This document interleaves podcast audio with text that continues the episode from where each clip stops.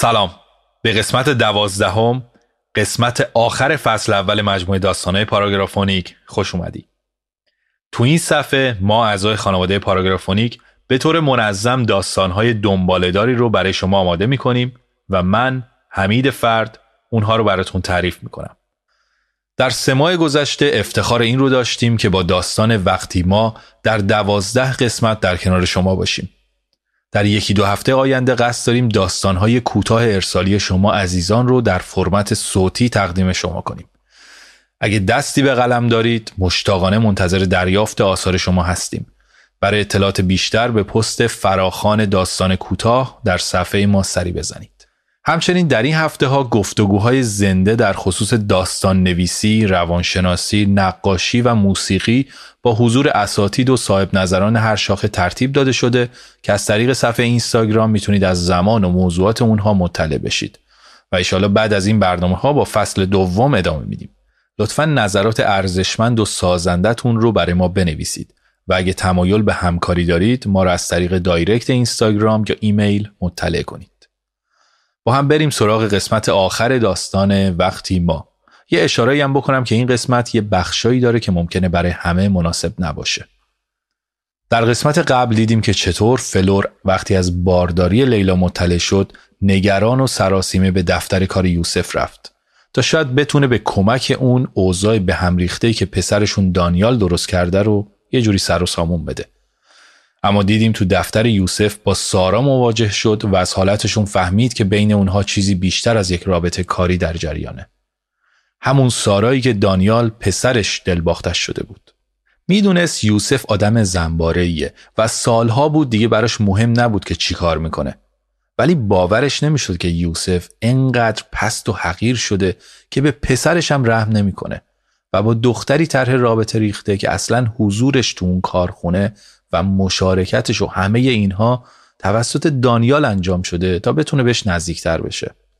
به هر ترتیب فلور که اوضاع رو اینطور دید از مطرح کردن موضوع لیلا پشیمون شد و یوسف رو تهدید کرد بدون اینکه دانیال چیزی بفهمه باید سارا رو رد کنه بره و خودش هم به خونه برگشت تا برای دیدار با لیلا خودش رو آماده کنه. یوسف هم البته اول خودش رو به اون راه زده بود که از علاقه دانیال به سارا خبر نداشته و توی حرفاش کمی هم زخمای گذشته رو باز کرد. ولی در نهایت درست بعد از رفتن فلور بدون هیچ معطلی عذر سارا رو خواست و با تهدید و خشونت به سارا فهموند که دانیال نباید هیچی از این ماجرا بفهمه. سارای بیچاره که برای به دست آوردن موقعیت کاری و مالی بهتر به اصرار یوسف کار و شرکت خودش رو تعطیل کرده بود. حالا بعد از حدود دو ماه ناگهان با شوک اخراج از کارخونه مواجه شده و نه تنها آرزوی بلند پروازانش رو نقش براب می‌بینه بلکه همون کار قبلیش رو هم از دست داده. از طرفی دانیال و لیلا هم سردرگمن و نمی‌دونن باید با مهمون ناخوندهشون چیکار کنن. تنها امیدشون اینه که فلور امشب چه راهنمایی می‌خواد بکنه چه راهی رو پیش پاشون می‌خواد بذاره. لیلا تو دلش می‌دونه که دانیال آدمی نیست که بتونه بهش برای آیندهش اعتماد کنه. و دانیال هم از همه جا بیخبر دوست داره یه جوری این ماجرا تموم بشه و تمام تمرکزش رو روی سارا بذاره. هرچند تا اینجای کار هرچی بیشتر تلاش کرده با اشتباهاتش خودشو بیشتر توی این مرداب فرو برده.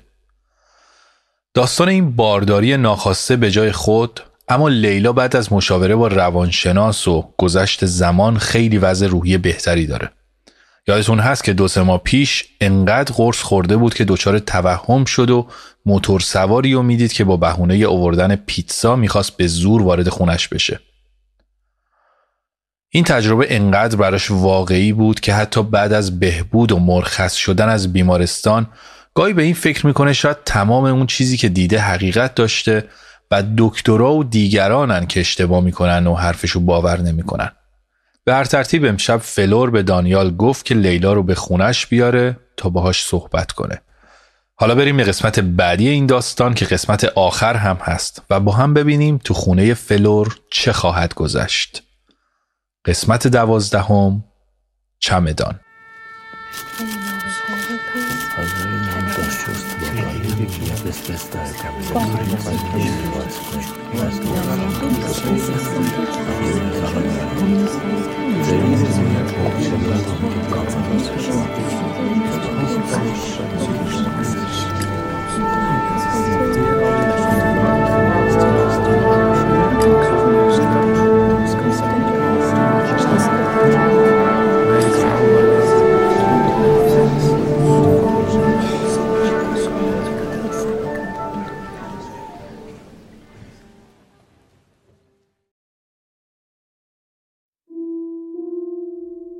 مونا و داوود لیلا رو تا دم در بدرقه کردن.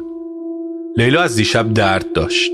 زیر شکمش تیر می‌کشید و مجبور شده بود شب و خونه خواهرش مونا سپری کنه. طرفای ظهر دانیال به اون زنگ زده بود و اصرار کرده بود که شب برای ملاقات با فلور به خونه اون برن. لیلا هم علیرغم دردی که تحمل می‌کرد از اینکه فلور اونو دعوت کرده بود خوشحال شد و دعوت اونو پذیرفت. دانیال منتظر تو ماشین نشسته بود. با دیدن لیلا و خانوادهش پیاده شد و احوالپرسی کوتاهی کرد.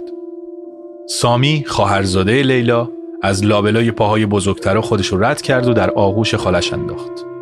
لیلا اونو در بغل فشرد و گونش رو بوسید. درد رو با شدت بیشتری در بدنش احساس کرد. کف دستش رو زیر شکمش فشار داد و به سرعت از مونا و داوود خداحافظی کرد و سوار ماشین دانیال شد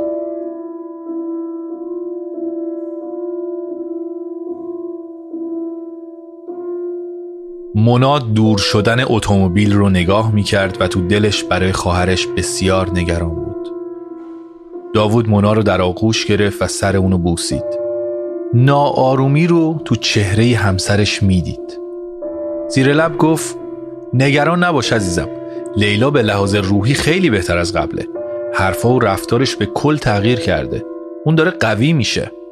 دلدردش هم چیز مهمی نیست. فوقش فردا ببرش دکتر تا خیالت راحت بشه مونا که از بارداری خواهرش خبردار بود سعی کرد در ظاهر خودشو آروم جلوه بده تا همسرش بویی از این ماجرا نبره از دور صدای موتورسیکلتی شنیده شد مرد موتورسوار چند خونه اون طرفتر کلا کاسکتش رو از سرش برداشت و از داخل باکسی که پشت موتورش نصب شده بود جعبه پیتزا بیرون کشید سامی خودشو به پدرش چسبوند و با نگرانی مرد موتور سوار رو نگاه کرد. داوود متوجه استراب پسرش شد. اون رو از روی زمین بلند کرد و در آغوش گرفت و از اون دلیل نگرانیشو پرسید. سامی با لبای آویزون خمی روی ابروهاش انداخت و گفت این آقاه همون موتورگی است که به زور رفته بود خونه خاله لیلا؟ داوود که از شنیدن سوال پسرش شک شده بود نگاه متعجب و معناداری به مونا انداخت. کمی خودش رو جمع و جور کرد و پسرش رو محکمتر از قبل در آغوش فشرد و گفت این آقای مهربون برای مردم غذا می‌بره. هیچ وقت هم به زور خونه کسی نمیره. و بعد بیمعطلی به سمت مرد موتور سوار رفت. مرد با تعجب نگاهی به داوود انداخت داوود همونطور که پسرش رو در بغل گرفته بود به مرد نزدیک شد سامی بیشتر از قبل خودشو به پدرش چسبوند. بدنش میلرزید و با چشمایی پر از استرس مرد رو تماشا می‌کرد. داوود با مرد به گرمی دست داد و از اون درخواست کرد که اجازه بده پسرش رو روی موتور بشونه. مرد با روی باز پذیرفت. سامی که از دیدن ارتباط صمیمی پدرش با مرد موتور سوار کم کم آروم و قرار می گرفت با ذوق به سمت دستگیره های موتور خم شد و اونها رو تو مشتش گرفت. مرد دستی روی موهای سامی کشید و کلاکاسکتش رو روی سر اون گذاشت. سامی با خوشحالی به پدرش و مرد موتور سوار نگاهی انداخت و زیر لب قانقان کنان صدای موتورسیکلت در آورد.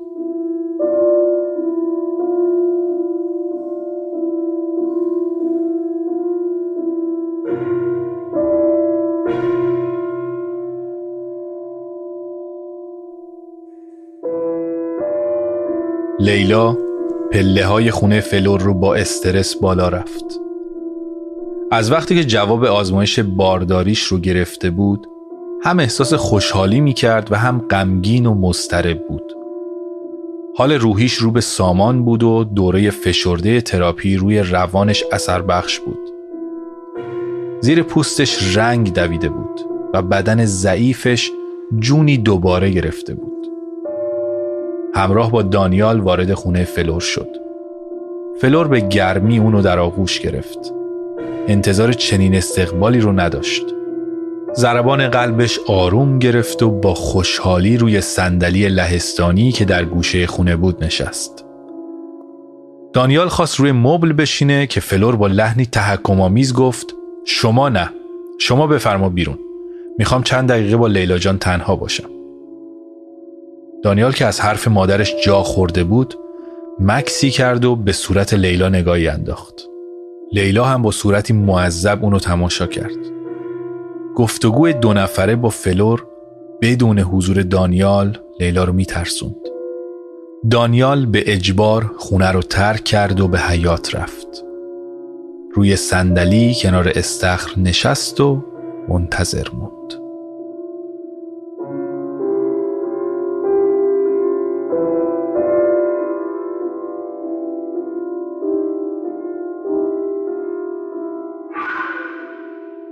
فلور همراه با دو فنجون قهوه روی صندلی روبروی لیلا نشست. لبخند گرمی روی لب داشت و با چشمای مهربون صورت اونو تماشا می‌کرد. لیلا اولش زیر چشمی فلور رو نگاه می‌کرد و کم کم لبخندی در پاسخ به صورت گشاده اون روی لب آورد. فلور نفس عمیقی کشید و گفت ممنونم که دعوتمو قبول کردی. همونطور که دانیال می‌گفت بسیار زیبا و دلنشینی. خوشحالم که تو رو ملاقات می‌کنم. قند تو دل لیلا آب شد. تعریف و تمجید فلور به اون آرامش و اعتماد به نفس می‌داد. برقی توی چشماش دوید و از هیجان به پهنای صورتش لبخند زد. فلور ادامه داد دانیال به من همه ماجرا رو گفته. شنیدم که به تازگی باردار شدی. لیلا سرش رو از روی شرم و خجالت پایین انداخت. فلور گوشه لبش رو گزید و گفت مهم نیست چه اتفاقی افتاده. مهم اینه که بعد از این چجوری پیش بره. من با دانیال صحبت کردم. همونطور که خودت می‌دونی آمادگی پذیرش همچین مسئولیتی رو نداره. هنوز نمی‌دونه چی می‌خواد. من اینجام که اگر پسرم کاری کرده که عواقبی داره مسئولیتش رو بپذیرم. می‌دونی چرا؟ چون مادرم. چون وقتی بچه ای رو به این دنیا آوردم معنیش اینه که هر کاری می‌کنه به من مربوطه. می‌خوام داستانی رو برات تعریف کنم. حوصله شنیدنشو داری؟ لیلا که هنوز شرمنده بود سرش رو به معنی تایید حرف فلور به سمت پایین آورد. فلور آهی کشید و گفت 18 سالم بود که داروسازی قبول شدم. با کلی هیجان رفتم دانشگاه. قرار بود خیلی چیزا رو تجربه کنم. قرار بود بفهمم کی هستم چی می‌خوام. دنیای تازه ای رو برای خودم بسازم. اما یک ماه نگذشت که با یوسف پدر دانیال آشنا شدم. چند سالی از من بزرگتر بود. سال بالایی بود و سربازیشو هم از قبل رفته بود. طولی نکشید عاشقش شدم. یوسف تمام جهان من شد. اگه زور بابام نبود از سودای عشق درس رو ول می کردم و تمام وقتم و وقفش می کردم. زود ازدواج کردیم و بچه دار شدیم. با بدبختی مدرکم رو گرفتم و همزمان دانیال رو بزرگ کردم تا به اینجا رسیده. می‌دونی تو این سالها یوسف کجا بود؟ دنبال پیدا کردن خودش. یوسف از همون اوایل ازدواج رفت دنبال آرزوهاش. زنای زیادی تو زندگیش بودن. قلبم تو این سالها بارها شکست و جریه دار شد. یوسف عاشق تجربه کردن بود. هنوزم خودشو پیدا نکرده. من موندم و مسئولیت تصمیمی که گرفتم. سالهاست تنها تو این طبقه زندگی می‌کنم و همسرم طبقه پایینه. می‌دونی چرا جدا نشدم؟ باز هم به خاطر دانیال. هر جای زندگیمو بگردی رد دانیالو می‌بینی. اما اثری از من وجود نداره. فلور تو 18 سالگی تموم شد. با همه حسرت ها و سوالاتی که تو ذهنش بود.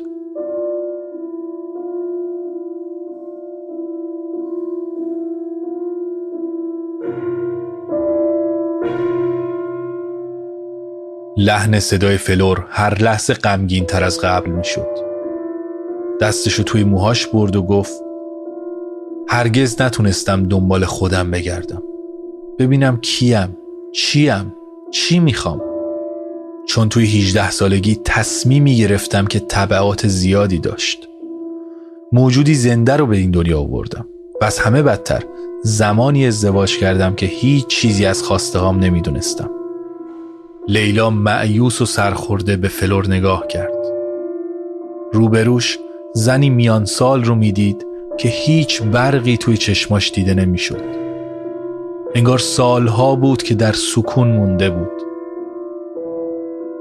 چونه لیلا شروع به لرزیدن کرد و با صدایی ضعیف که از عمق جونش بیرون می اومد گفت می‌دونم دوستم نداره. میترسم. نمی‌دونم کار درست چیه. شکم لیلا دوباره شروع به تیر کشیدن کرد. دستش رو روی دلش گذاشت و نالان ادامه داد. من عاشق دانیالم. نمی‌دونم بدون اون چی میشه. نمی‌دونم چی کار کنم. فلور دستش روی شونه لیلا گذاشت و با همون لبخند گرم ادامه داد. تو عاشق دانیال نیستی. این فقط یه تصویر اشتباهیه. بیرون از خودت تو وجود دانیال داری دنبال خودت میگردی. اینجوری فقط سرگردونی. لیلا جان دختر زیبای من. شری از حافظ برات می‌خونم. اگه دوست داشتی گاهی اونو برای خودت بخون. سالها دل طلب جام جم از ما می‌کرد. وانچه خود داشت ز بیگانه تمنا می‌کرد. گوهری که از صدف کون و مکان بیرون است. طلب از گم شدگان لب دریا می‌کرد.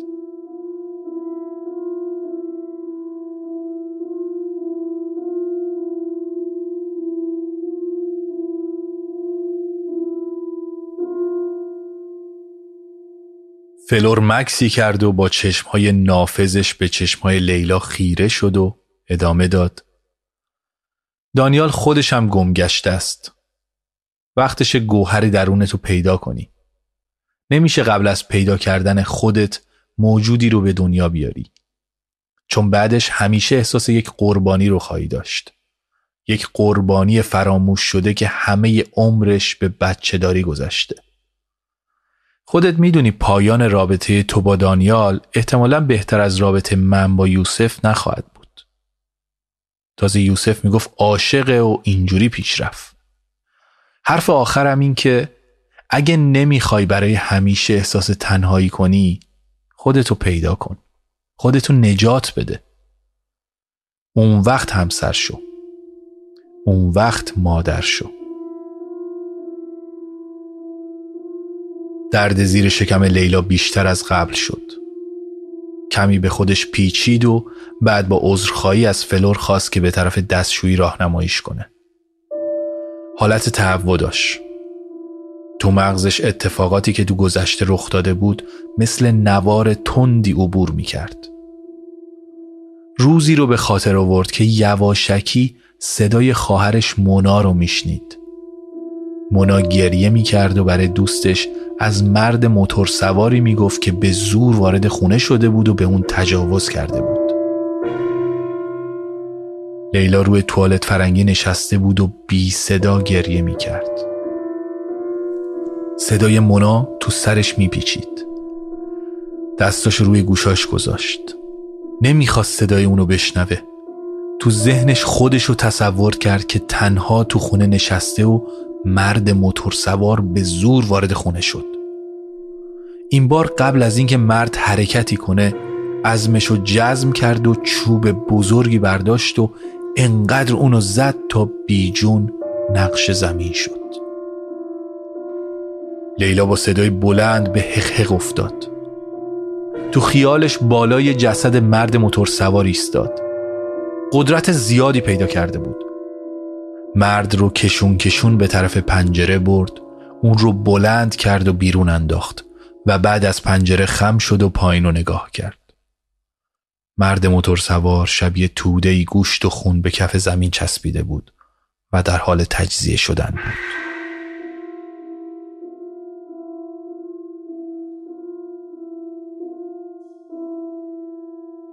زیر شکمش تیر می‌کشید.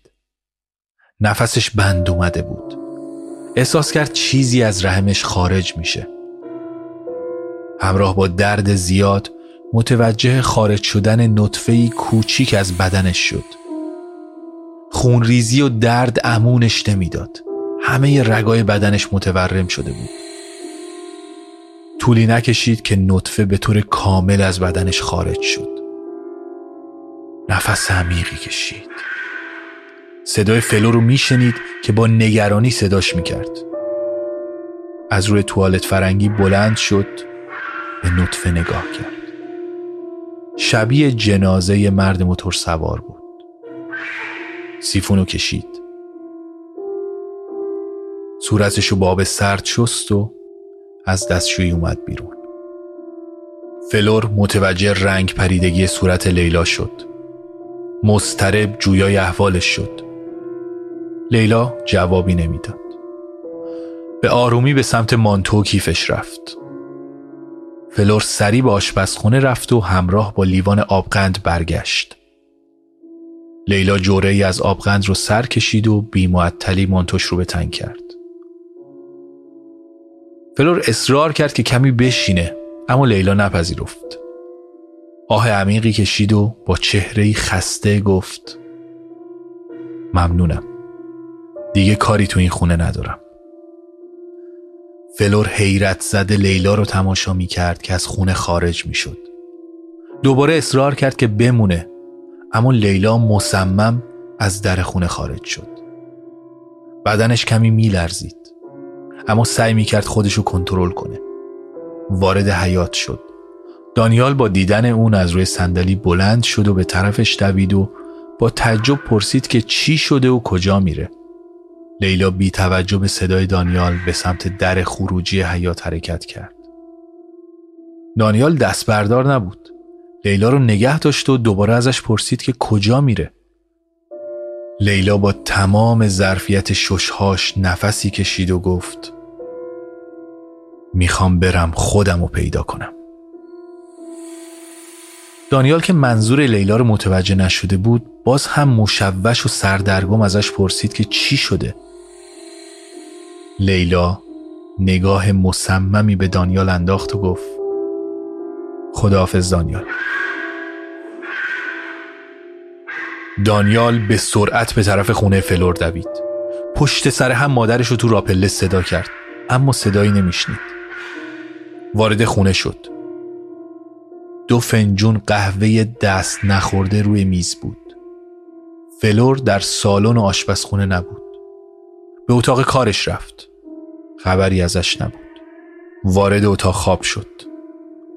فلور رو دید که داشت لباسهاش رو در داخل چمدون میچید. دانیال شگفت زده ازش پرسید که چیکار می‌کنه؟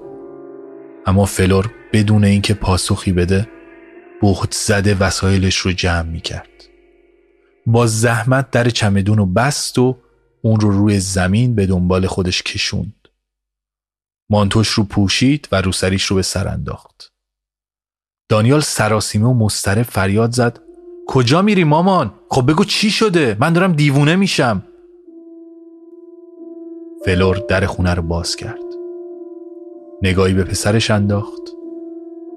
گنگ و سرگشته دستی روی صورت اون کشید و گفت دیگه کاری تو این خونه ندارم.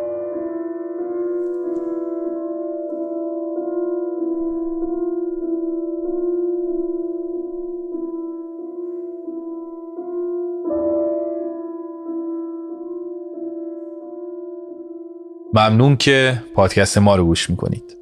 اگه می‌خواید ما رو حمایت کنید این صفحه رو به دوستای دیگهتون هم معرفی کنید.